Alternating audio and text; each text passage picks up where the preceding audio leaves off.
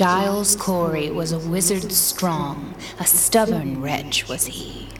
And fit was he to hang on high upon the locust tree. So when before the magistrates for trial he did come, he would no true confession make, but was completely dumb.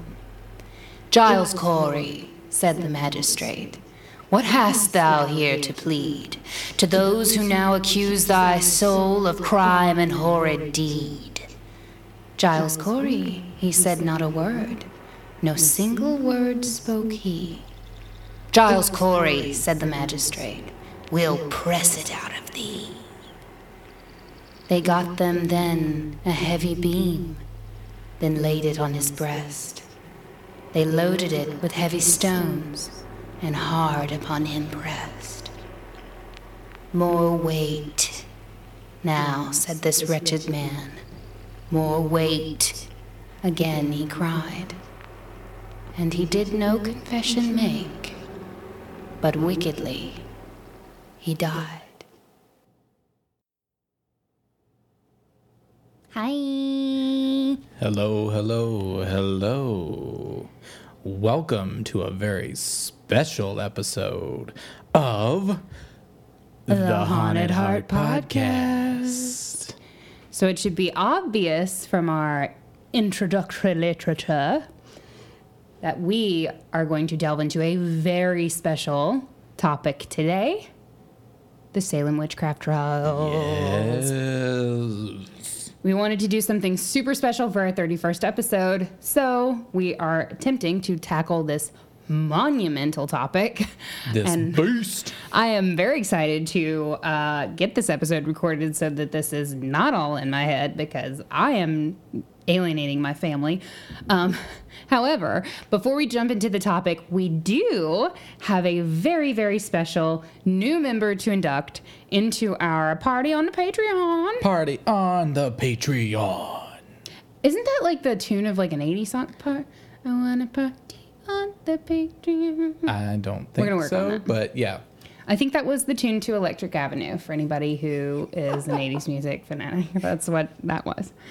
Anyway, today we are going to light a candle and we are going to invoke our friend Jenny G, who is our newest cannibal cult member.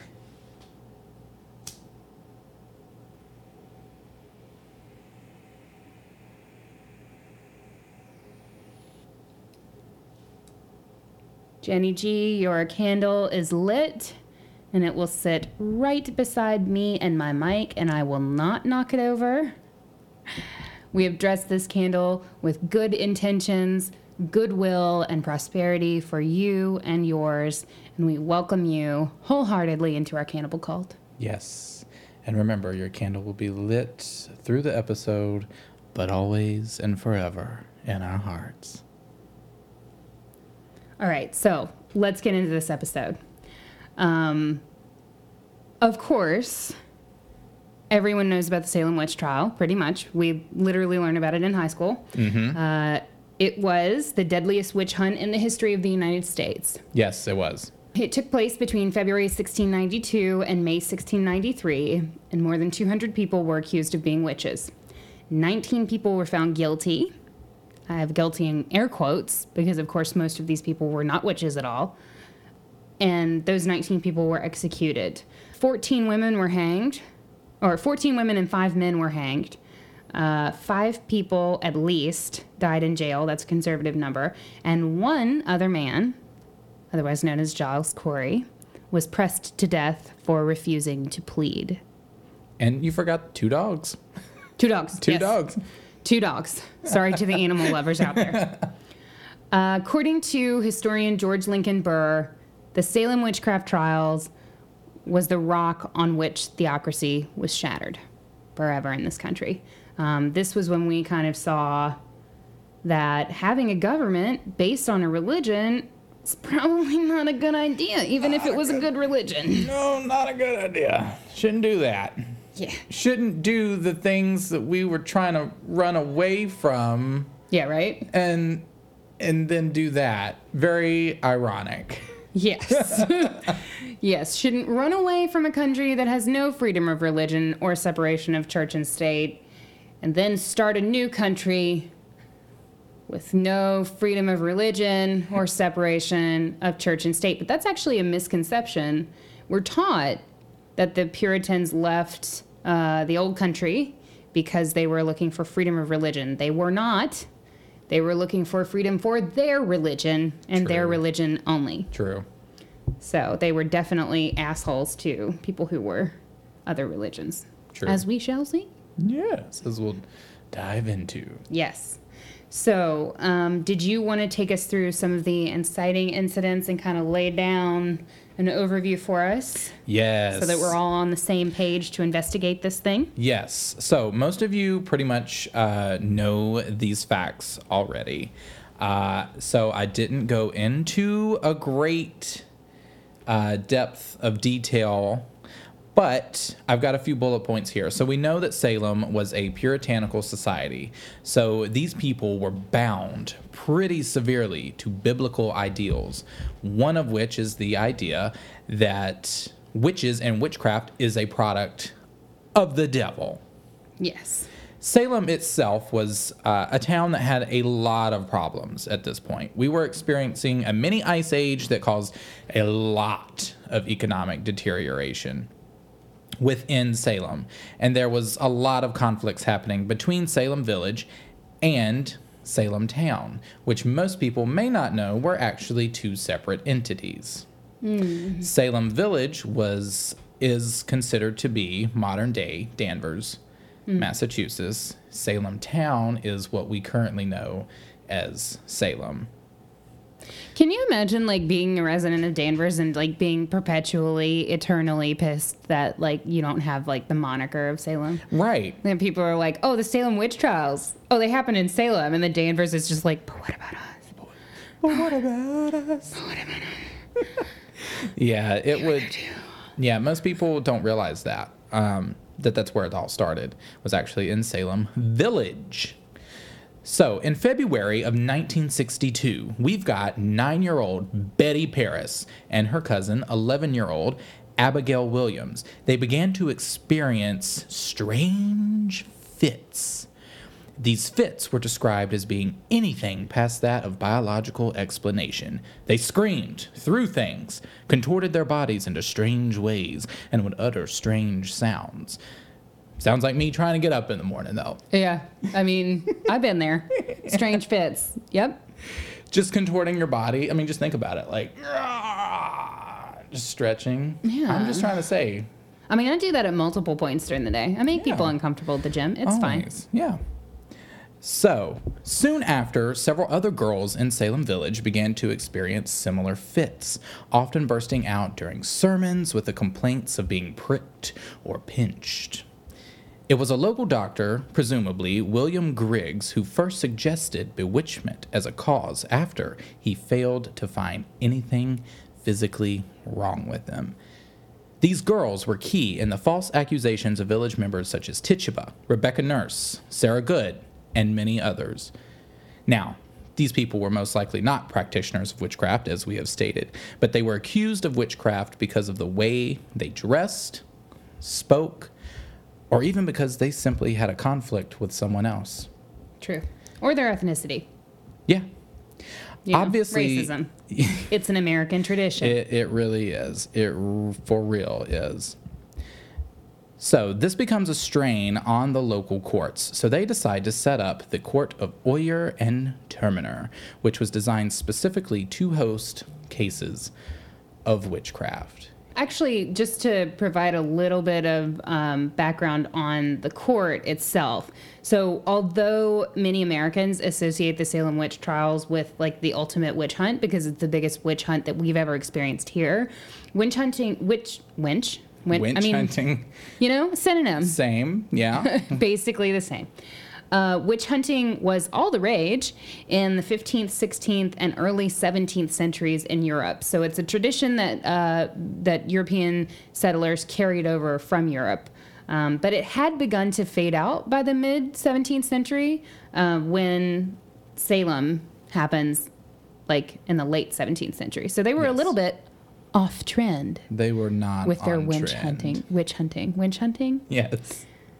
So, uh, New World authors such as Joseph Glanville were obsessed with witchcraft, and they kept the witch hunting spirit alive way after it had died out in Europe. Uh, in Granville's work Against Modern Sadducism, which came out in 1668, he claimed that to deny the existence of witches and apparitions was to deny the existence of God as well. And you hmm. know our Puritans can't have that. Hmm. So, for the Puritans, and for many people who were alive at this time, demons, witches, devils, all of that was as real to them as anything else. So, Yeah. it was very literal and it was very like immediate. Um, if you had a dream that a demon appeared to you, it wasn't a metaphor, it wasn't a symbol, as we kind of take those things now. It was literal. A literal demon had just rolled up in your bedroom. Yeah. I mean, I guess to them, you can't have God without the devil. right? Exactly. Exactly. And to deny the devil would be essentially to, to deny, God, which is a big, big no no. Yes. So now we can delve, delve into our, Yes. So. our first Uh, at this point, you get people. It's kind of like an Oprah show. You're a witch. You're a witch. You're a witch. You're all witches. That's kind of what we have going on right now, right? Uh, so, but our very first one, our witch number one, uh, was a lady by the name of Bridget Bishop. She is described as a singular character that cannot easily be described. Uh, she was born sometime That's how I want to be described. Yeah, she is not easily described. She cannot be described. She, she like cannot be described. MySpace about me is not easily described. I feel Period. like that That's was your MySpace MySpace description at one point. I think my MySpace description was like some two line poem written by some obscure internet author. It was it was heavy. It was heavy. Going back to Goth Katie. If anyone can find my MySpace, send it to me. oh God. I'm pretty sure it was like myspace.com slash like rocker 49 or something weird like that. And I have the number 49 has no significance to me Rocker whatsoever. 49. I think it was like rocker underscore 49. Sure, it wasn't like myspace.com slash uh, Cynical? Lady in Red. Lady in Red. No, I think that one was taken. It's fine. no, I think it was like rocker underscore 49 or some bullshit like that. Anyway, Okay. back to 1692. Back to 1692. Bridget. Yeah. Where they did not have MySpace. They did not. So she was born sometime between 1632 and 1637. She had been married three times.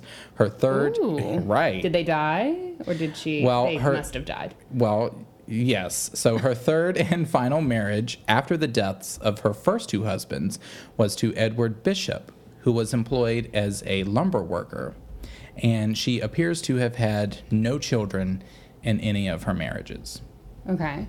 So, although Bishop had been accused by more individuals of witchcraft than any other witchcraft defendant, it was not so much her acts of witchcraft that caused her to be the first witch hanged in Salem, as it was her flamboyant lifestyle and exotic manner of dress. Okay. Despite being a member of Mr. Hale's church in Beverly, where she remained a member in good standing until her death, Bishop often kept the gossip mill busy with stories of her publicly fighting with her various husbands, entertaining guests in home until late in the night, drinking and playing the forbidden game of shovelboard, apparently. Apparently, that was forbidden Okay. and being the mistress of two thriving taverns in town. Some even went I so fucking like. I, I mean, uh, I I genuinely enjoy her. right. She sounds like a good time. Some even went so far as to say that Bishop's dubious moral character and shameful conduct caused discord to arise in other families, and young people were in danger of corruption. Bishop's blatant disregard for the respected standards of Puritan society made her a prime target for accusations of witchcraft. Mm, mm-hmm. In addition to her somewhat outrageous, now we're talking like by Puritan standards here, Yeah. her outrageous lifestyle, the fact that Bishop was in the habit of dressing more artistically than women of the village also contributed in large part to her conviction and execution. She was described as wearing a black cap and a black hat and a red paragon bodice bordered and looped with different colors. Okay. She sounds fashionable. She sounds like fashion. She's got some fashion sense, right? She does. She sounds like fashion. But this was a showy costume, right, for the times. Okay. Aside from the encouraging rumors and social a showy disdain, costume. it was this showy That costume. should be the episode is how it's described. A, showy, costume, was used as evidence against her at her trial for witchcraft. In his deposition, uh, Shattuck, the town dyer, mentions. And this is as corroborative proof of Bishop being a witch, that she used to bring his dye house, quote, sundry pieces of lace of shapes and dimensions entirely outside his conceptions of what would be needed in the wardrobe of a plain and honest woman. Sounds like she, was brought trying to get some her lace panties. right. That sounds like she's trying to get some lace panties dyed. Okay. She had them. She bought them in a respectable off-white color. I'm sure of the times. Yeah, because that's she probably all wanted they sold. And and she wanted them in a red, maybe, She wanted some black panties. or some black. She wanted them dyed. Everybody needs some black panties. Right, right, I'd right, stand by a pair of black panties. So, Tried and true. but this Old trusty. But this, or these like costumes or fashionable apparel, was regarded by the Puritans as a snare and a sign of the devil. So, on April 18th of 1962, when a warrant was issued for Bishop's arrest for witchcraft, she was no stranger to the courthouse by then. In 1680, she had been charged. Again, a phrase that I would like to have in my. She was In no my stranger. MySpace. She was no stranger to the courthouse, honey. Uh, in 1680, she had been charged but cleared of witchcraft. And on other occasions, she had ended up in the courthouse for violent public quarreling, again with her husband. Uh, Bishop had never seen or met any of her accusers until her questioning. While several of the afflicted girls cried out and writhed in the supposed pain that she was causing them, John Hathorne and Jonathan Corwin questioned her, although she was little doubt in either their minds as to her guilt. So they questioned her. She denied it, obviously. She claimed her innocence, saying, I am innocent. I know nothing of it. I have done no witchcraft. I am as innocent as the child unborn. I don't know about that though, girl. I- girl, like I'm with you and I support you, but I think that was my, mm, that was a little far fetched. I feel like a little bit more honest would be like, uh, Your Honor, um, I like to get down, but I ain't no witch, babe. Listen, I just wanted some black panties. I, I just like black panties. You just, you know, you just gotta have them. Ain't no Victoria's Secret here. Ain't no delicates sh- like s- specialty boutique stores here. no. I just gotta take this cloth over to this little man and let him dye these panties. Girl, just dye them yourself. Get a little Pinterest on it. Like, Right. come on. That should have told you right then and there she wasn't a witch. Damn, a true witch maybe would have just dyed them herself. For sure, honey. We ain't gonna pay nobody nothing that we can Right. do our fucking selves. we made Pinterest. Exactly. So, when asked by one of her jailers, uh, Bishop claimed that she was not troubled to see the afflicted persons so tormented and could not tell what to think of them and did not concern herself about them at all. that sounds like you, Katie. I feel it. What do you think about these poor girls writhing in pain? I don't know. What the fuck? Honey, have some water. Are you Kinda shit they dehydrated? own.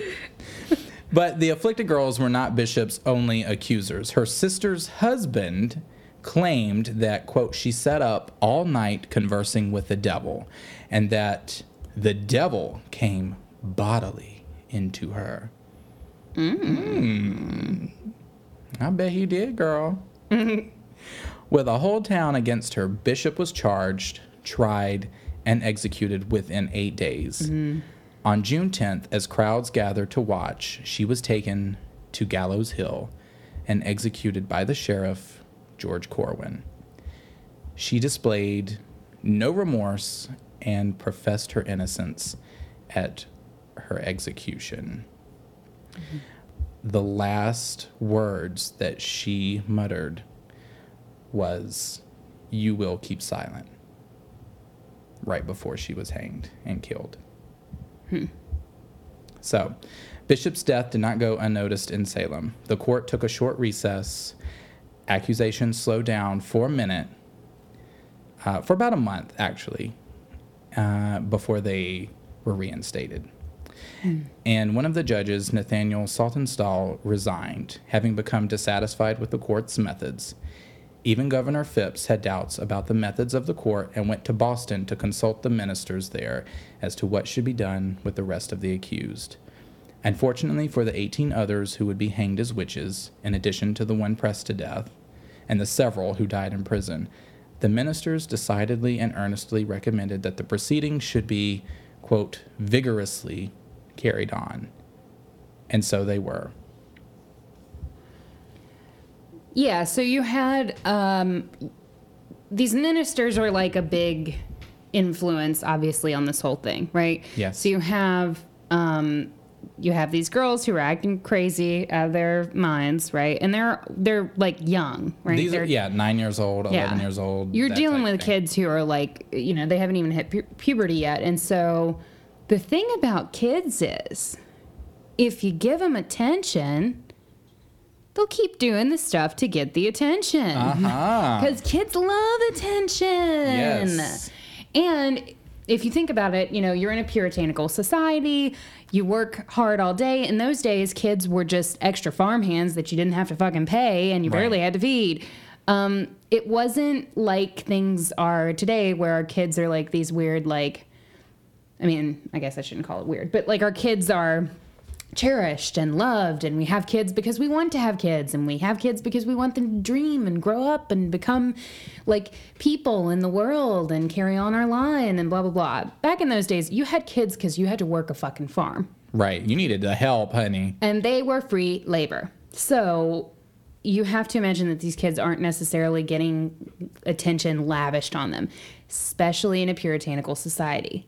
You also have girls who are uh, of that age where they're starting to have lots of weird changes in their bodies and they're starting to feel lots of strange things that in a puritanical society you're not necessarily taught how to deal with. I feel like there should have been like a, a, a Salem late 1700s PBS special on TV. Like, you know, we used to list like On in, the um, magic box of pictures. on the magic picture box. Yeah. Oh God, could you imagine Uh. trying to teach like children about like puberty and sex and stuff from a TV back then? Yeah, yeah. Dead. No. So it's basically the point here is that it's a very weird time for these kids, and they're in a society that isn't necessarily uh, gentle when it comes to kids having a having a difficult time. So you know they're having these episodes, um, whether it's genuine or whether it's not, whichever way you believe, they're getting attention for it. And so that's sort of feeding itself. But then the other side of the story is you have these ministers who are all grown men, uh, and they are all men, definitely. Uh, evidently men. Definitely a man. And they are sort of feeding into this history, you know, that we talked about of witch hunting. Um, this thing that has, t- at this point, fallen out of favor, but they're leaning really hard on the old traditions of witch hunting. If you have never heard of the Malleus Maleficarum, it is a book that was written in the 1400s, I believe. I think it was 1458. I'm not 100% sure on the year. But it was written in the 1400s. It's about witch hunting. Yes. It is the prototype of the witch hunting text. Yes. And at one point in time, in the 15th and 16th centuries, it was surpassed in popularity only by the Bible. So this is a huge, of course, we don't hear about it now. Stuff like that gets buried. Um, but witch hunting was a huge deal. The significance of it cannot be overstated. Um, so they're leaning on texts like the Malleus Maleficarum in this whole trial process. And one of the, I guess, main figures uh, in particular that influenced this thing that I truly believe the witch trials would not have gone the way that they did and would not have blown up the way that they did were it not for this character, uh, and that is Cotton Mather. yes. So if you've ever read a book on the witch trials, you've heard Cotton Mather's name tossed around. Um, he's a he's an integral player. Interestingly, he wasn't present for a lot of it, supposedly. That's hazy. So, digging into Cotton Mather for a minute, just so you understand who this guy is, and I'm sure that you know who this guy is. Cotton Mather had daddy issues. Ooh. Uh, despite his best efforts, Cotton never became quite as well known and successful in politics as his father. So his father was Increase Mather. And Love I'm that sorry. name. I'm sorry if I'm like pronouncing that wrong, but I really couldn't find another No, I think it's, it's increased I think it's Mather. increase. I feel like there should be a rapper called Increase. increase. increase. It's kind of like DJ Kind of Khaled. like Beyonce. Well, I was thinking Another like, one. I was thinking like Beyonce's upgrade you, but it's like Increase. Mather's increase. Mather's increase. All the way up. Let me increase you. Yeah, it was a lot less sexy than that. But Increase Mather was a huge deal uh, in the New World, in the Northeast in particular. Um, he was a politician. He was he had written several pamphlets, and he was the type of dude who people respected.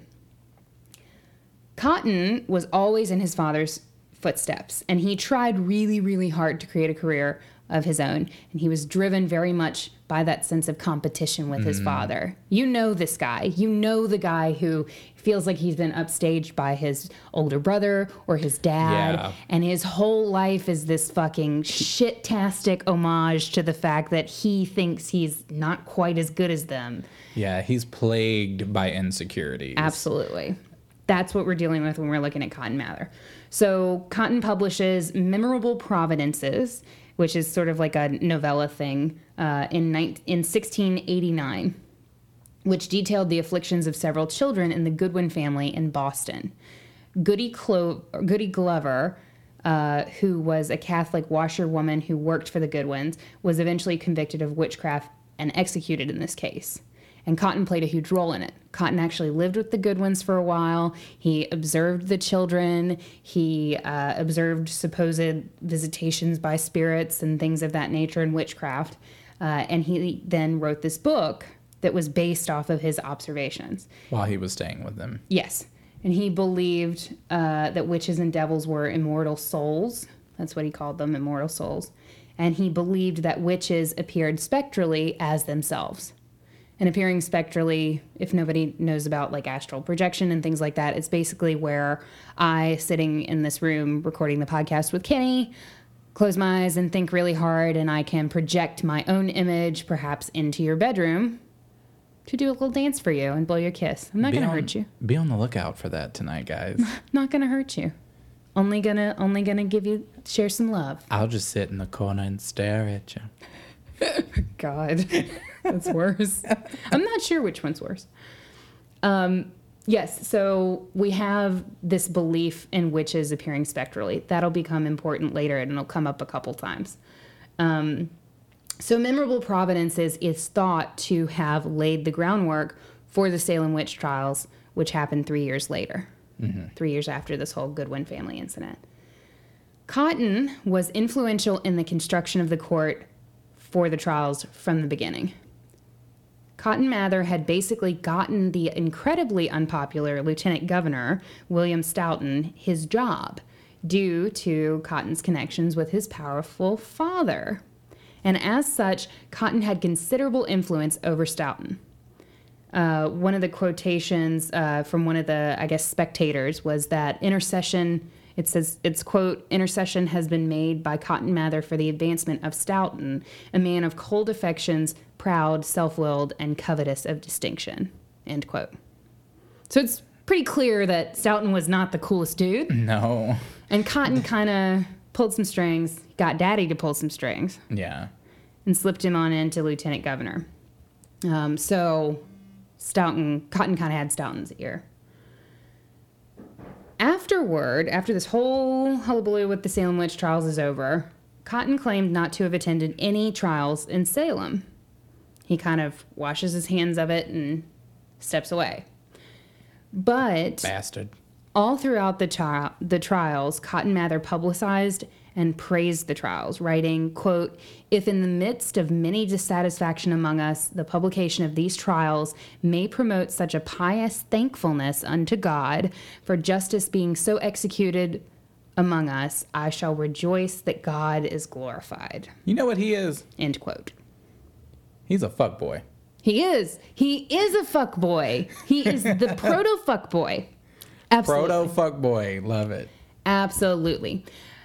Around the same time, Cotton Mather also wrote The Wonders of the Invisible World, which praised how carefully the court was managing the Salem witch trials. What is this thing with writing and it's like every like you could write a pamphlet like he's you said he wrote a pamphlet. Yeah. Like I think Can I write a pamphlet? Yeah. I think you, I think maybe that is the equivalent of like a Facebook like a long Facebook post. like a Facebook note nowadays. It's Or like let's put all of our thoughts into this pamphlet and like pass it around. Oh my gosh, it's a blog. It is. It's it was their equivalent of a blog. And they had time to do shit like that. Like back way back when people would write like novels in like a couple months. Cuz they didn't fucking have all these distractions that we have. Right. And they, you know, oh well. I like 2018 and not being burned as a witch, so or hung. Um, so that's the type of shit that Cotton Mather's doing. Clearly, he and he was in Boston, so he was definitely one of those uh, priests or not priests. This is not Catholicism. Um, he was one of those preachers, um, ministers who Kenny was talking about. Um, that some of the folks from Salem went up to Boston to get um, feedback from, Yes. and Cotton Mathers was Cotton Mather was there, and he wanted to fucking hang all the witches.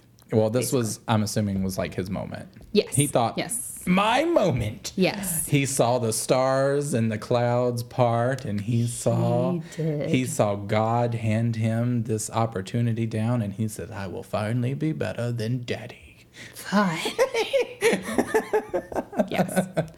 So, despite Cotton Mather's claim that he never attended any of the witch trials, Robert Calef, a contemporary of Cotton, wrote the following regarding his participation at the public execution of George Burroughs, which was held on August 16th, 1692. So this is a first, this is an eyewitness, uh, firsthand account of Cotton Mather At, at an execution, at an execution which he said he never did. That he was there and he attended. Quote, Mr. Burroughs was carried in a cart with the others through the streets of Salem to execution. When he was upon the ladder, he made a speech for the clearing of his innocency with such solemn and serious expressions as were to the admiration of all present. His prayer, which he concluded by repeating the Lord's Prayer, and I'm going to end quote here because uh, one of the thing, one of the big beliefs about witches was that they could not utter prayer, and of course George Burroughs utters a prayer, and then the full Lord's Prayer on the gallows to be hanged. Yeah. So, uh, back into the quote here. Burroughs' repetition of the Lord's Prayer was so well worded and uttered with such composedness, as such fervency of spirit, as was very affecting, and drew tears from many, so that it seemed to some that spectators would hinder the execution. The accusers said the black man, the devil, stood and dictated to him. As soon as he was turned off, hanged, Mr. Cotton Mather, being mounted upon a horse, direct him, directed himself to the people, partly to declare that he, Mr. Burroughs, was no ordained minister, partly to possess the people of his guild, saying that the devil often had been transformed into the angel of light, and this did somewhat appease the people, and the executions went on. When he, Mr. Burroughs, was cut down, he was dragged by a halter to a hole or grave between rocks about two feet deep. His shirt and breeches were pulled off, and an old pair of trousers of one executed put on his lower parts. He was so put in, together with John Willard and Martha Carrier, that one of his hands and his chin and a foot of one of them was left uncovered. End quote. Mm-hmm. So you can definitely see how and this is a thing that happens throughout these trials. You know, rules are made like, well, witches can't pray. They can't say a prayer. Right. And then an accused witch says a prayer, with no problem, and her flesh doesn't melt off her face. And so then we just make a new rule. Yes. Oh, well, the devil was possessing them and allowing them to say this prayer. Right. I think it's important to note that at this point we have seen a couple of times where we could have, or even as a community, Salem could have stood up for something. You know, uh, like even after the first witch was hung, or quote, quote witch, when Bridget Yeah. was was hung, and everybody sort of stood back in shock, but they did nothing. Right. And then this, when you have Burroughs, who was a very, he was essentially by all accounts a, a man of God. Yes. Yeah. You know, he was a former minister Yes. Um, reciting a Lord's Prayer. We see that. We do nothing. Right. And and people accept the justification that oh well the devil must have allowed them to do that. The devil must have possessed them and allowed them to do it. Right. Um, You know, so there's that theory of like the evolving witch that is going th- throughout the witch trials. Um, It's just very instead of people stopping to think maybe we're wrong, right. maybe we're just wrong. Well, I think at that point you probably don't want to be wrong. Yeah, because you've right? murdered You've murdered so many People. people. and you don't want to be wrong. Yes, yeah. Whether, you know, you have powers that be who are pulling the strings or even just you as a viewer of the community. Yeah. You don't want to you don't want it to be true that this is happening because of you know anything other than what people are saying it is, which is witchcraft and the devil. and they deserve to die. And they deserve to yes. die. Yeah. At that point, everybody has bought in because these are public executions. People are, you know, partic- it's a very participatory thing. It's Yeah. not something that's being done in the dark. It's not something that's being, you know, hidden from people. It's very public. So everybody is bought in at this point. And if we're wrong at this point, then we are fucking murderers, all of us. Yeah. So, despite the fact that Cotton Mather, again, after this whole thing is over, he ducks tail and runs and pretends he has nothing to do with this. Um, on September 2nd, 1692, after 11 accused witches had been executed, Cotton Mather wrote a letter to Chief Justice William Stoughton congratulating him on, quote, extinguishing of as wonderful a piece of devilism as has been seen in the world. That's some fucked up shit. End quote. Yes. Yeah. So clearly he's bought into this. Clearly he's thinking this is his big moment that he can be some sort of mm-hmm. spiritual guide for for these people who are self-imploding. And maybe for him it was just a way to manifest his frustration at feeling inadequate Yeah. uh, in a small village. Yeah. um, that was easy to stoke up the wildfire flames in. Right. So throughout the trials, uh, we have a couple different types of, of evidence or tests that are used. And there were a ton of them, um, but we'll we'll just talk about a couple. So we talked about spectral evidence. Yes. Spectral evidence, just to give you a, a quick definition, um, spectral evidence refers to the testimony of the afflicted who claim to see apparitions or shapes of the person who was allegedly afflicting them. It'd be like if I accused Kenny of witchcraft against me and I told them that, you know, every night when I go to bed, I'd see Kenny, a an image of Kenny doing the Macarena in my bedroom Right. this evidence was very um, speculative, obviously, and we'll kind of get into that a bit later. But the other uh, big thing was the witch cake. So, sometime in February 1692, likely after the afflictions began, but before specific names were mentioned, a neighbor of Reverend Parris, whose name was Mary Sibley, instructed John Indian, one of the minister's slaves, to make a witch cake. She intended to use traditional English white magic to discover the identity of the witch who was afflicting the girls. Now, let's go through that one more time. English white magic. Mary Sibley intended to use traditional English white magic to discover the identity of the witch who was afflicting the girl. Yeah. Are you a good witch or a bad Or a bad witch. Yeah, I think. Did you ever notice that she asked her that question after she tells her that bad witches are ugly? Yeah. Sorry, a good one or a bad one? Mm, savage. yeah, I think this was something that was really interesting to me because, and I, I got some things on this as well, but it's how, it's like, how is this? You are you're accusing all these people for Right. random things of witchcraft, like you know wearing a colorful corset or whatever. Right. But this bitch over here who is like making witch cakes, Yeah. or instructing people to do witch cakes, Yes. she's cool. Yeah. Yeah, it's fine. It's fine. It's white magic. It's It's, it's, good. magic, English right? white magic. Good good English magic. Good English white Yeah, magic. we Scottish can tell you a little bit about that fucking English magic. Anywho. Um so Mary Sibley intended uh, to use this witch cake to discover the identity of the witch who was afflicting the girls. The cake was made of rye meal and urine from the afflicted girls, and it was fed to a dog. According to English folk, to the English folks' understanding of how witches accomplished affliction, when the dog ate the cake, the witch herself would be hurt. So you collect the pee from the afflicted, you make a fucking cake with rye meal, um, you feed it to a dog. When the dog eats that cake, the witch then is injured. Invisible particles that the witch had supposedly sent to the, afflict the girls were believed to remain in the girl's urine, and a woman's cries of pain when the dog ate the cake would identify her as the witch. So we feed this dog this cake, and then we just fucking get real quiet, and we just listen real hard. Wait, just uh, hope and pray that you didn't stub your toe at the moment they Yeah. did that, For or real, like or that you're in yourself. childbirth. You're in childbirth Fucking, you better a qu- you better a quiet place that shit up.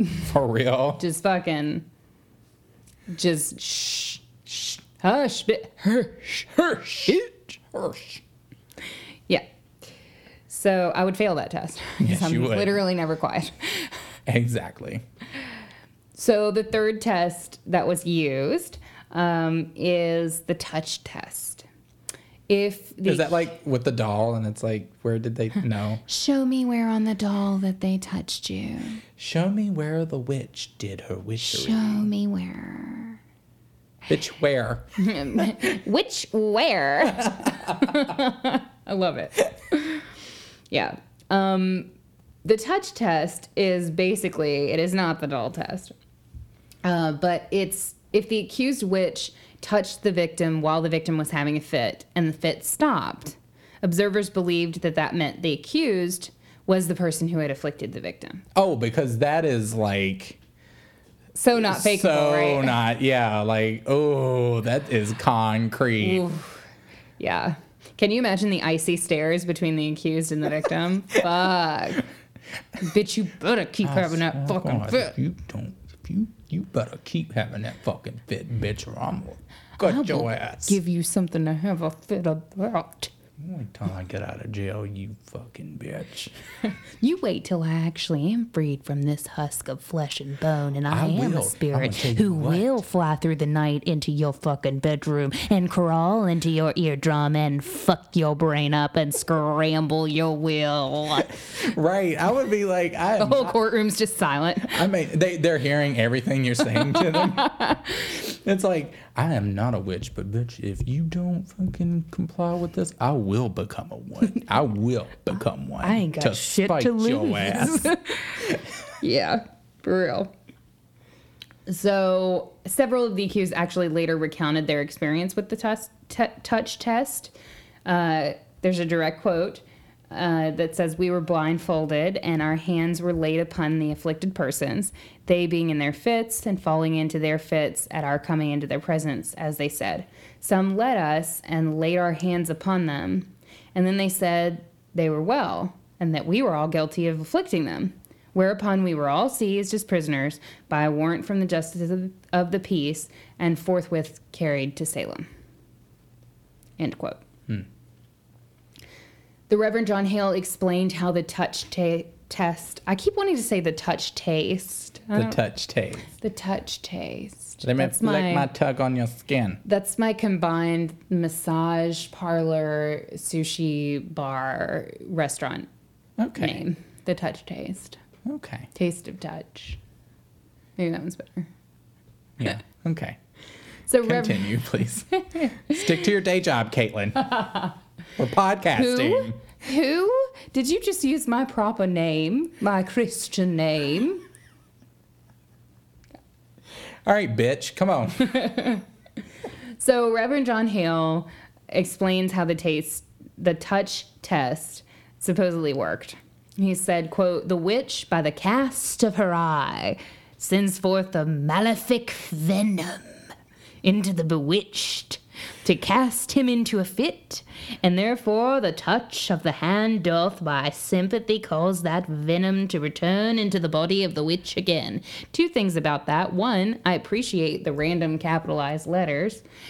Two, I wouldn't get caught because I ain't got no damn sympathy. So right. I ain't got no sympathy for I you, love baby. that. I want that to be a, a drag queen name. Ladies and gentlemen, welcome to the stage, Malefic Venom. Malefic venom.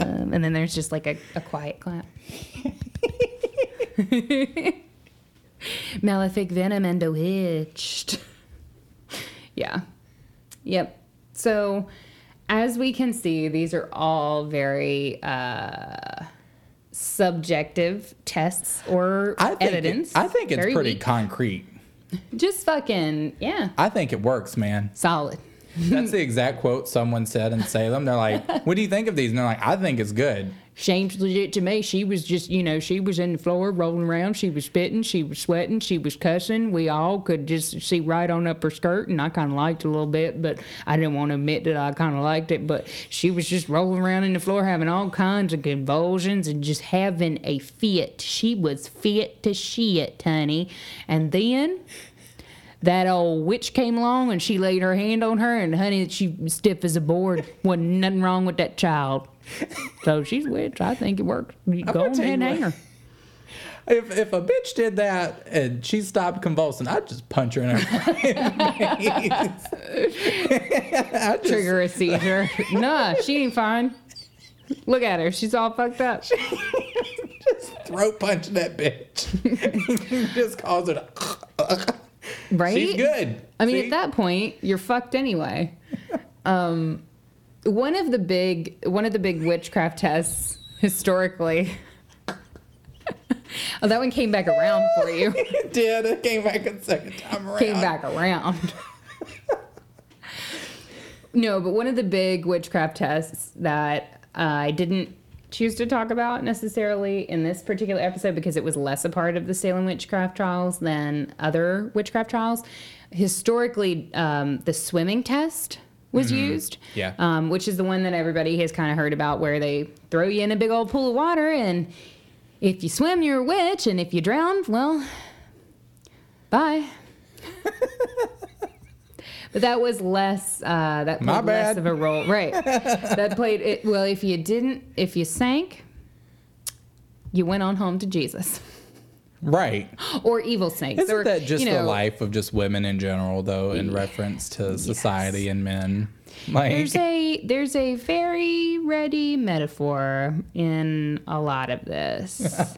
because ultimately, if we think about what a witch is as a symbol, we're just like smart, intelligent, funny, sexy women who like to help other women heal and grow and, you know, further themselves. And we are threatening to the male ego, we're threatening to the patriarchy, we're threatening to to all of that. And so there's a very, you know, for me, obviously this happened in the 1600s and, you know, there are a lot of things that are not specifically about witchcraft that this is grounded in, which we will get into shortly. But there's a very clear parallel for me um, with how women in, genu- in general are persecuted, right. um, particularly women who prefer to keep to themselves, who are very knowledgeable, um, who do sort of possess a lot of quiet power. um, that are threatening, very threatening to the way that our society is structured. Right. It's changing nowadays, hopefully. Um, but there's still a lot of room to grow, for sure. So, Right. So did you want to get into some of the? Uh, So it's funny though that you mentioned, uh, you know, the women as uh, victims, but you know, a lot of the women were the ones doing the accusing.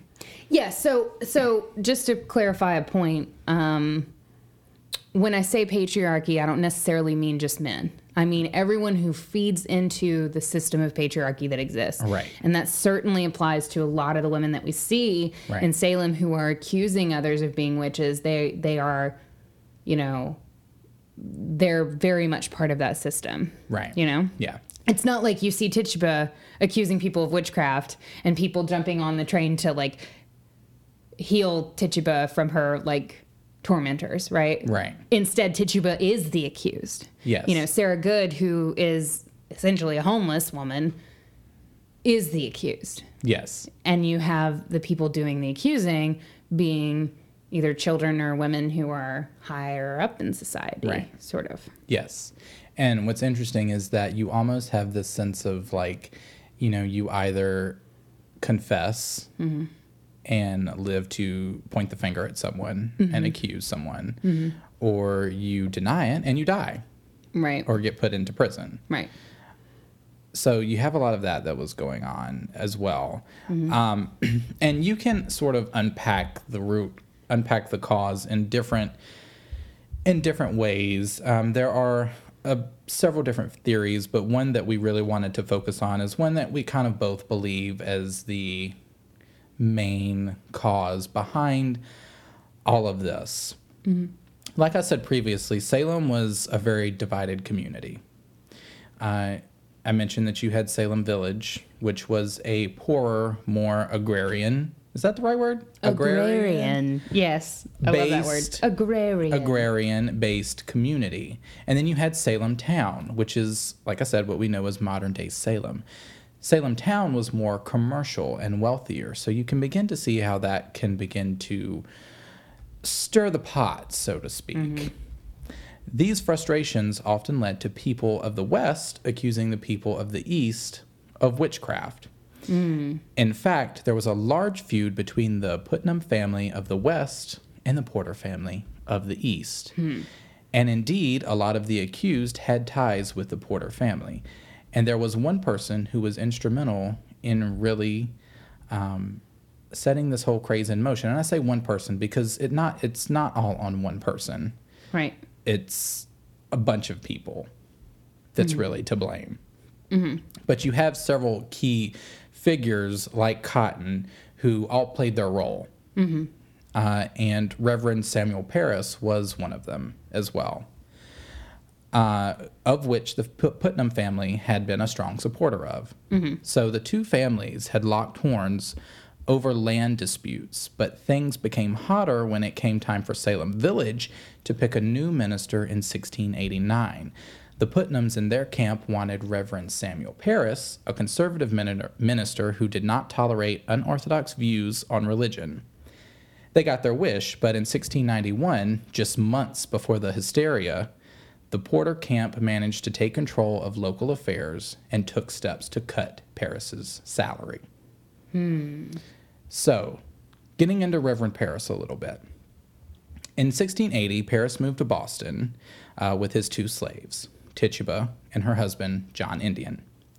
He married Elizabeth Eldridge that year, and the couple had three children Thomas, Which- Betty. Sorry to interrupt. Like, is his name just like flat out racist? Like, did we just. I don't know. That's I'm how he was described. It was John Indian. All right. And in every way that I, in every, it was just, his always been described as John Indian from what I could tell. Okay. So, Cool. All right. um, Just, just yeah. wanted to point it out. yeah, that's how it, that's how it has been. Yeah. His name, John. We'll call him John. John. We'll John him I. So, in 1686, Samuel Parris began serving as a guest minister and interim pastor for several Boston churches. And in 1688, Parris entered negotiations to become the new minister in Salem Village. Uh, and he accepted the position and became the official minister in July of 1689. And from and I'm going to read an, exper- an excerpt here, uh, but Parris had so not. excerpt heavy this episode. All of our primary source research. Except. So, Parris had not enjoyed a moment's peace since the commencement of his ministry in 1689. And sidebar here this whole minister issue had been a thing. They had been through several ministers prior to this. Uh, a lot of it was that the people did not want to pay the minister's salaries. so the minister was like, deuces, I'm out And bye.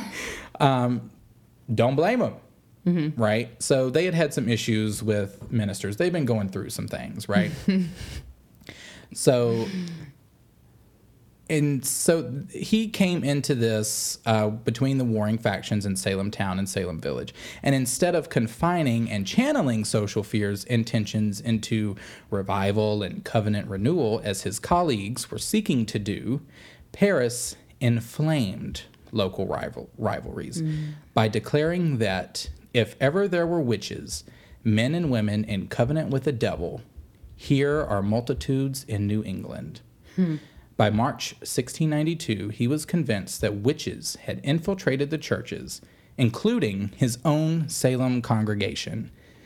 In a sermon on Judas Iscariot, he, de- he declared that, as in our text, John 6:10, there was one devil among the 12 disciples. So in our churches, God knows how many devils there are.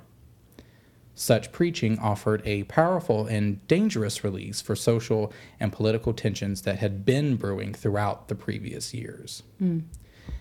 It encouraged the villagers to purge their feelings of frustration and guilt by locating and destroying witches in their midst. In many cases, these witches were individuals who had run afoul of Parris and his key clan of supporters, the Putnam family. Mm-hmm. So once Samuel's daughter, Betty, and his niece, Abigail, began their fits, you mentioned Mary Sibley coming in with her witch cake business. Um, that really sort of set the motion of beginning to point the finger at who it was. Or, like, you know what I mean? Like that whole, Right. like, she's a witch, you're a witch, we're all witches business, right?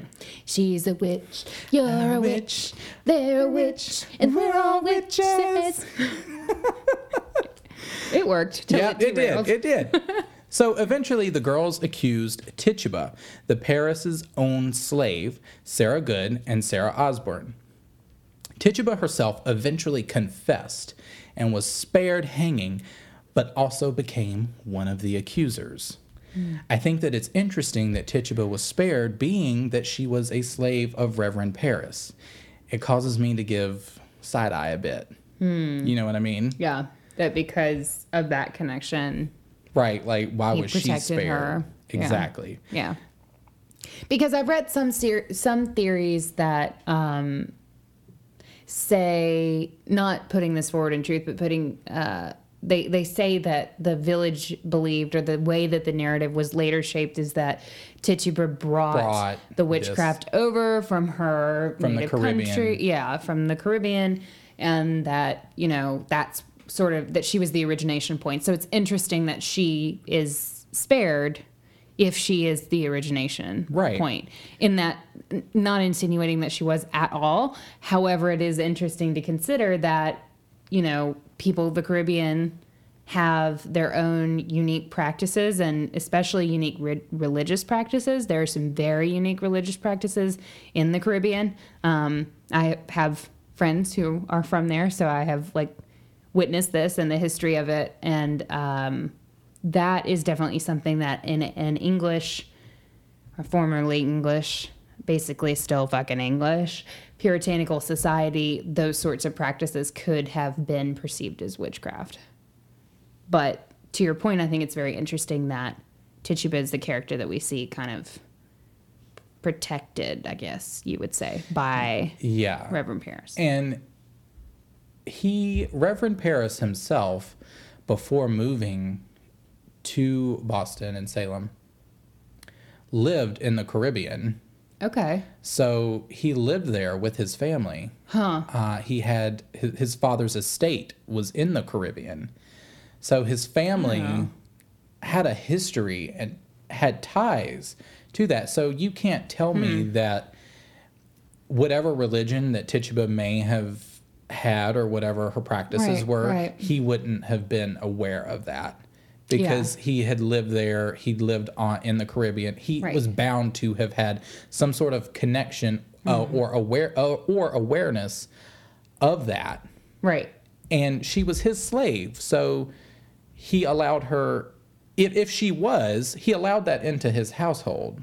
You know what I mean? Like, it's just a little weird to me that a man who is so devoutly against witchcraft would have allowed a slave who practiced something other than that into his home. Well, there's a couple. So there's obviously a couple caveats there. Um, Unless, one, of course, she hit you it. know, hit it or Right. whatever. It could be it could be a hidden thing. That is a thing uh, when you enslave a whole nother race. Yeah. Uh, they are forced to then um, sort of sub not I don't want to say subjugate because it's a it's actually a really clever and super smart way of preserving your cultural beliefs and your religious practices. They kind of mask it. We talked about this a lot in the episode that we did on voodoo of how um, Afro Caribbean religions like Candomblé um, they take their religion, right, and then lay Catholicism or, you know, Puritanism or what have you, Protestantism on top of it. And then they sort of like secretly practice their religion yeah. in the guise of this other thing. So it could be, it could have been A know, mixture of something like that. My uh, point being is that I don't think he was he was stupid or he Yeah. was ignorant to Yeah. the fact. You know what I mean? He Right. had, had You don't think that he bought in to begin with to the fact that this was actually witchcraft. right. You don't, you don't think he bought the ticket.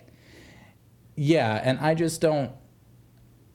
Yeah, I just think it was, and th- I just think that it was a device that Yeah. he used. Like I think he he was it. aware of what her religions were, may ha- may have been, whatever they were, and if it was something that was other than Christianity, I think he knew that and used it as a device to further whatever this plot was. And because he owned her, he didn't want to lose his slave. Right. She got a certain level of protection Right.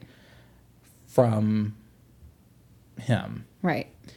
Uh, that's what my personal stand, belief is Yeah. on this because it really s- just starts to really take on the hysteria. So you have people who, you've got these families who are quarreling and it's I'm going to accuse this person because of something that they may have done or because of something that they may have said to me.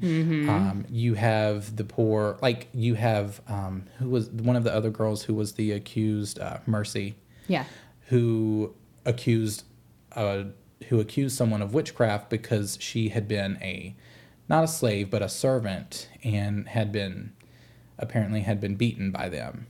Mm. So you it was never really stated like oh I'm going to accuse this person but you have to think like there becomes a level of power that you have over someone. And if someone has wronged you in any sort of way, even if mm-hmm. they haven't wronged you, but if you feel like they have, or if you want to get back at somebody, Yeah. you now have that power. And I think that's a lot of what the girls were feeling. They felt power in a society that, even as women as well, and young girls were already feeling mm-hmm. like they had nothing. Yeah. This gave them power Right. and I think it was, I think they, and they were young, like we said. So I'm not trying to like, Well, that's, I mean, that's sort of what happens when you give someone, most of them, not certainly not all, but most of the accusers are young. You know, you've got Right. kids who are nine, ten.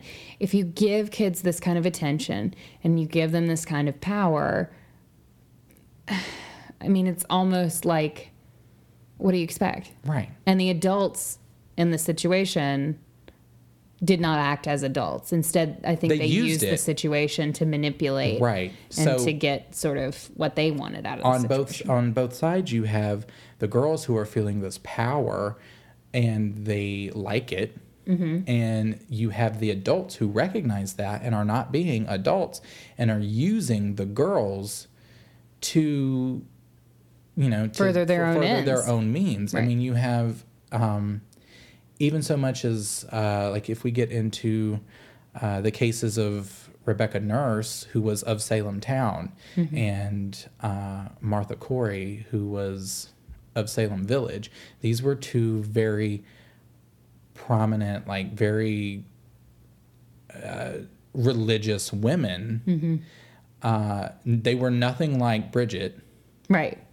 Nothing I mean, Bridget's like kind of a gimme, right? right. They were nothing like her. They were the exact opposite. Bridget sounds like she actually might have been a witch. I mean, I'm just saying. I'm- Possibly. you know, Um, but they, these were women that were the no exact shade to you, girl. So the moment that they became accused, Right. it was like Whoa. anybody can be. We can we can name anybody. Yeah. And it's important to note that fact because at this point it has now become more than just the two families Mm-hmm. because now you have people on both sides who are becoming accused of witchcraft. Mm-hmm. Right. So it has consumed everybody. And poor Mary, she simply just doubted the girls. Yeah.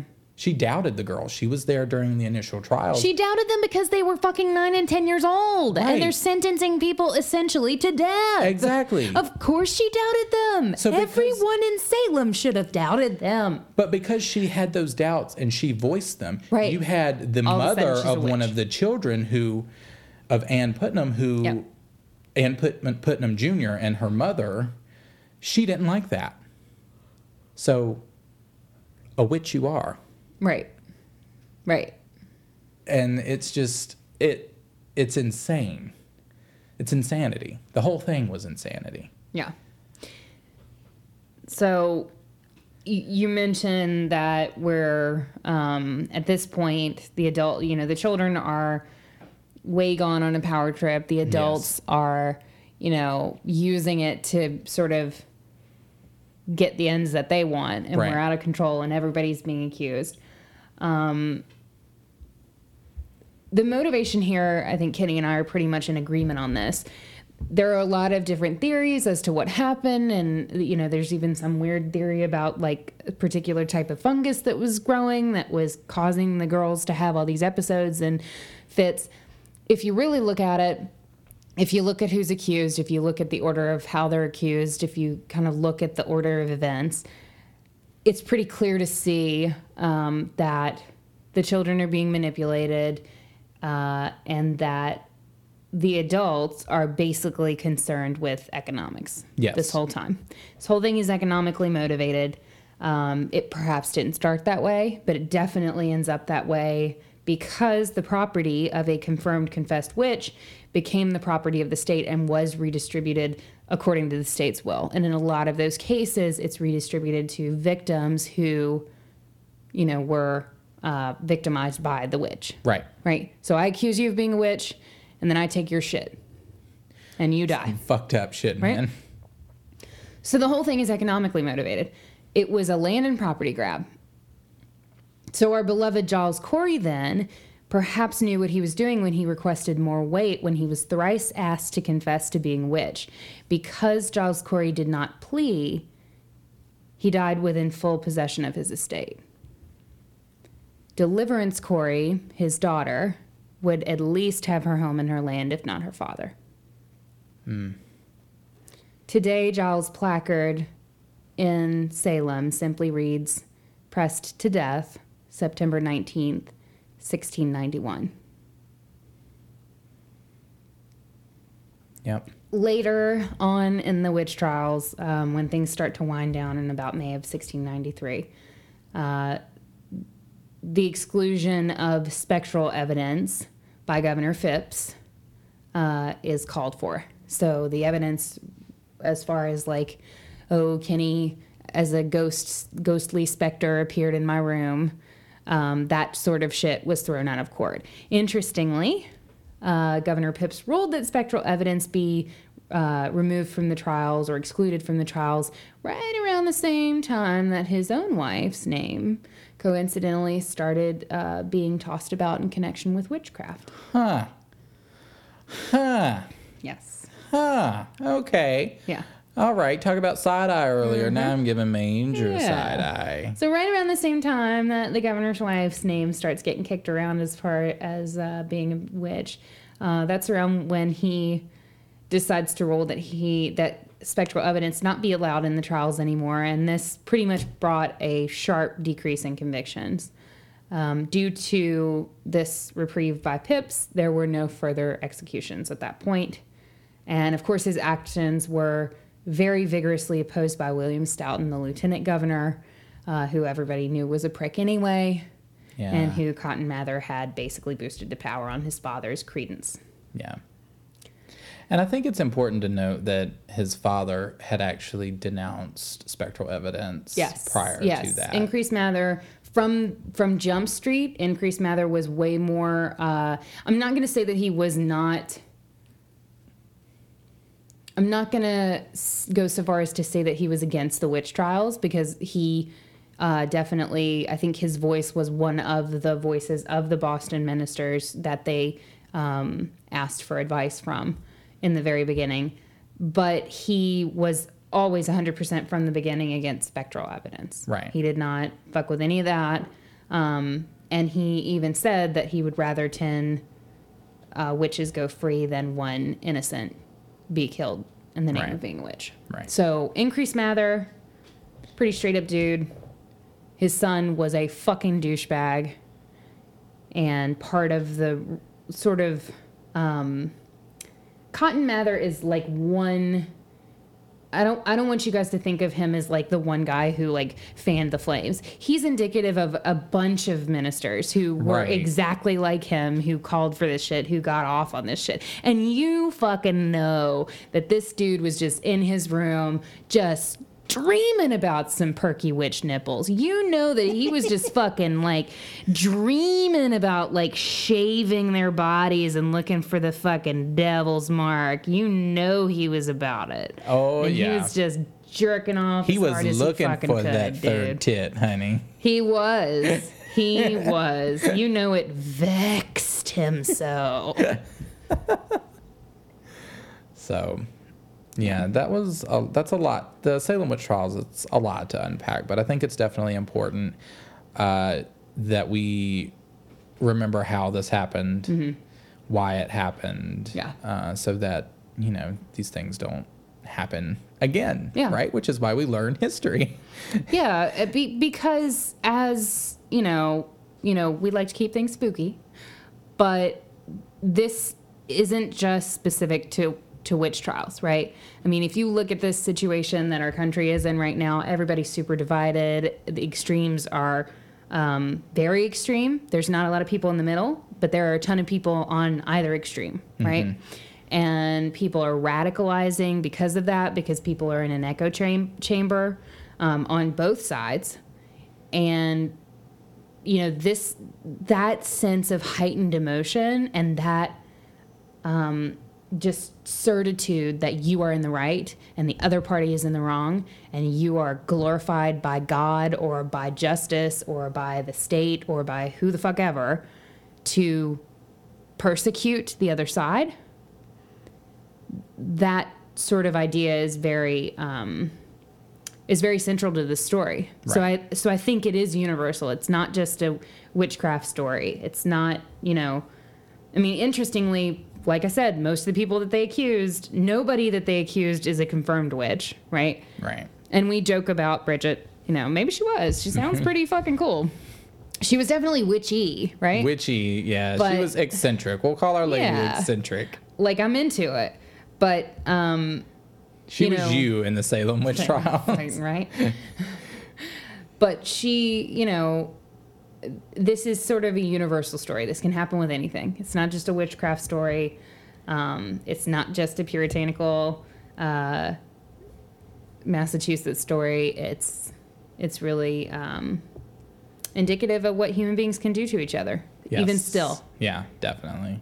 So Definitely. And it was very, um, you know, it was very humbling because Katie and I have both been to Salem uh, and visited. I think we were there on Halloween, actually, were. a couple Yeah, years ago. we were. And we actually were able to visit the memorial, the memorial of the, um, the victims of the witch trials. We got to see the land where Giles Corey was pressed. Mm-hmm.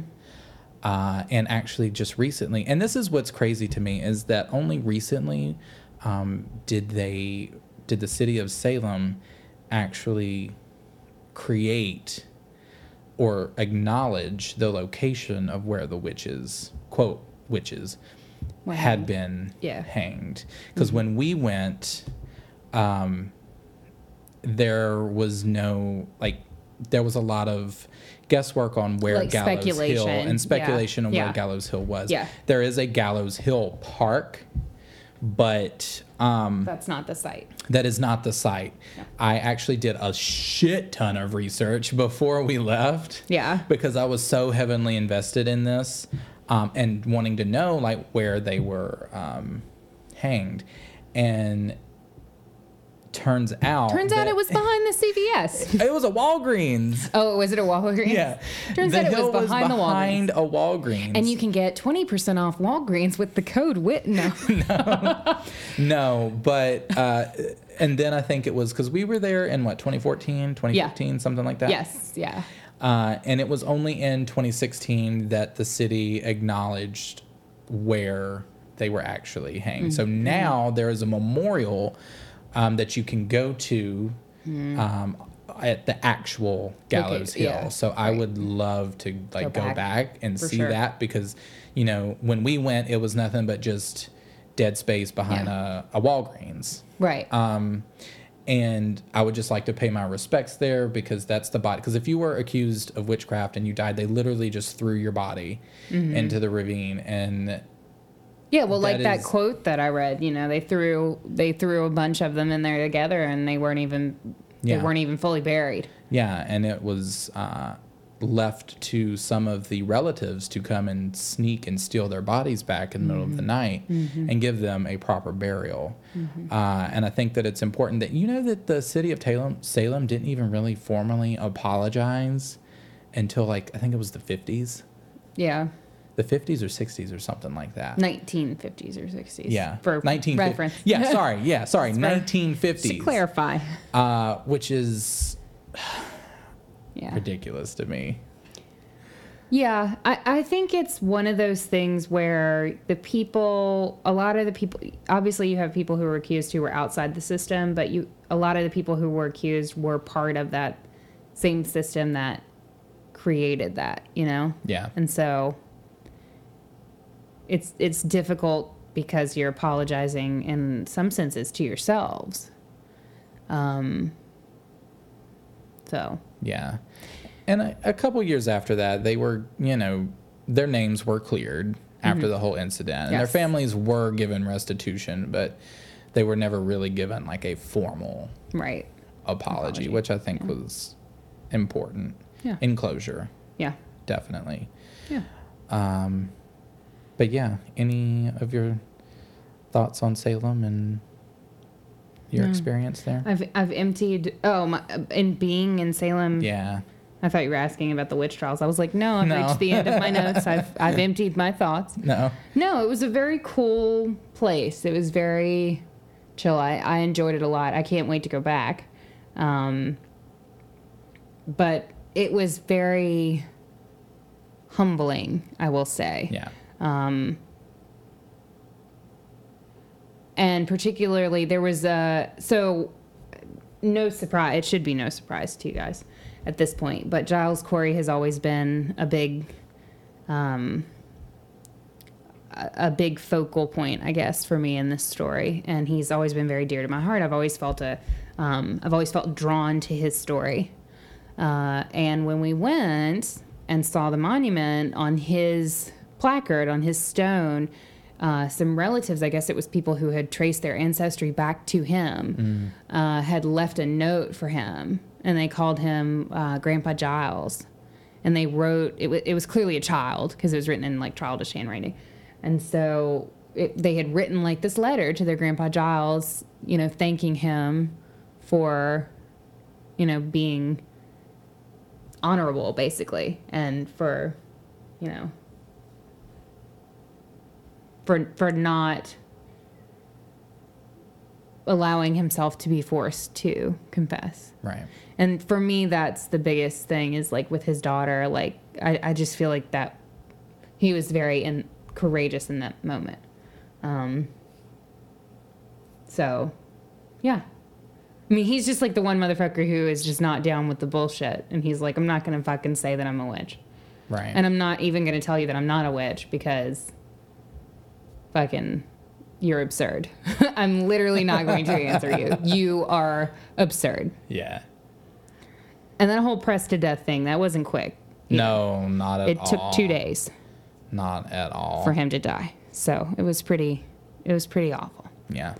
So I definitely recommend anybody, if you have the chance to visit Salem, definitely do so. Like you said, it is a humbling experience, and I think it's important that you sort of have a, a community, a modern day witch Mm-hmm. community who is sort of um, adopted these adopted. people. Yeah. they have adopted these people, and it's yes, I mean, it, there's a lot of like touristy things, Yeah.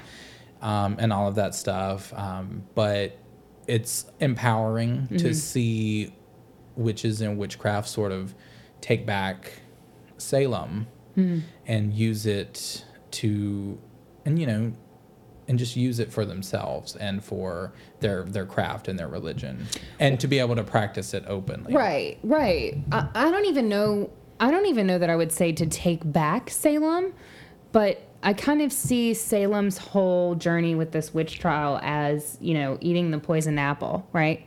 So we think that we're this city on a hill, uh, which is you know what they were striving to be, in the words of a very very famous English minister. Um, and then they go through this crisis and they just absolutely fucking tear each other apart.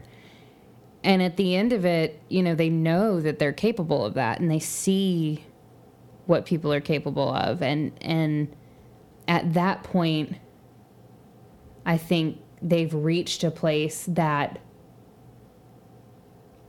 that witches, real witches, um, kind of come from, right? Yeah. Because real witches are, you know, those who seek knowledge, perhaps even beyond, um, like the moral veil, right? Yeah.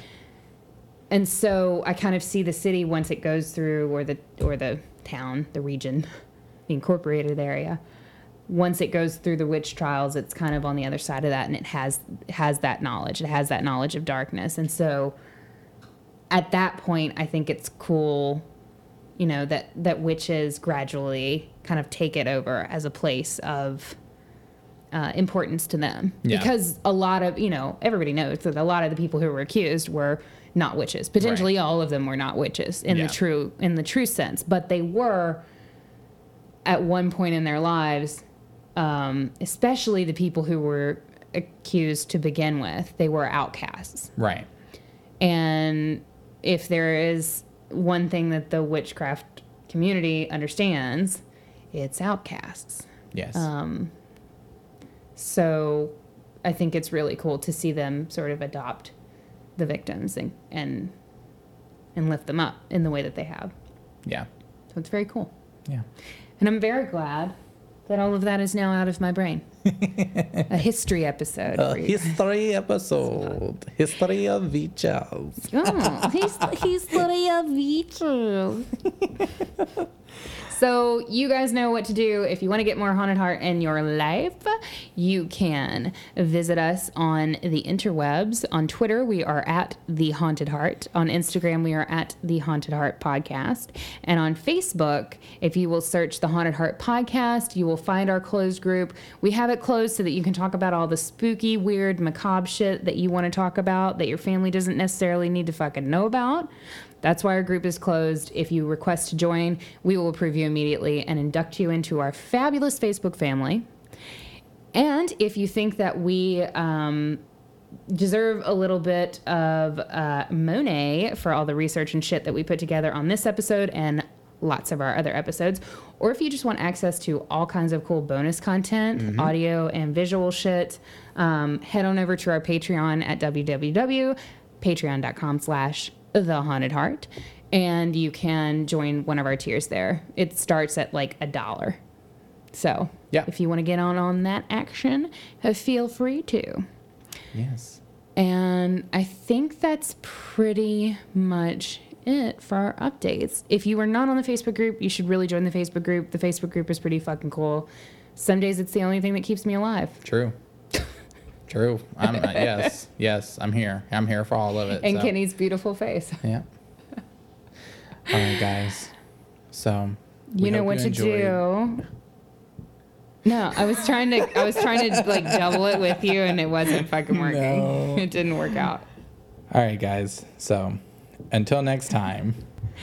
Stay, spooky.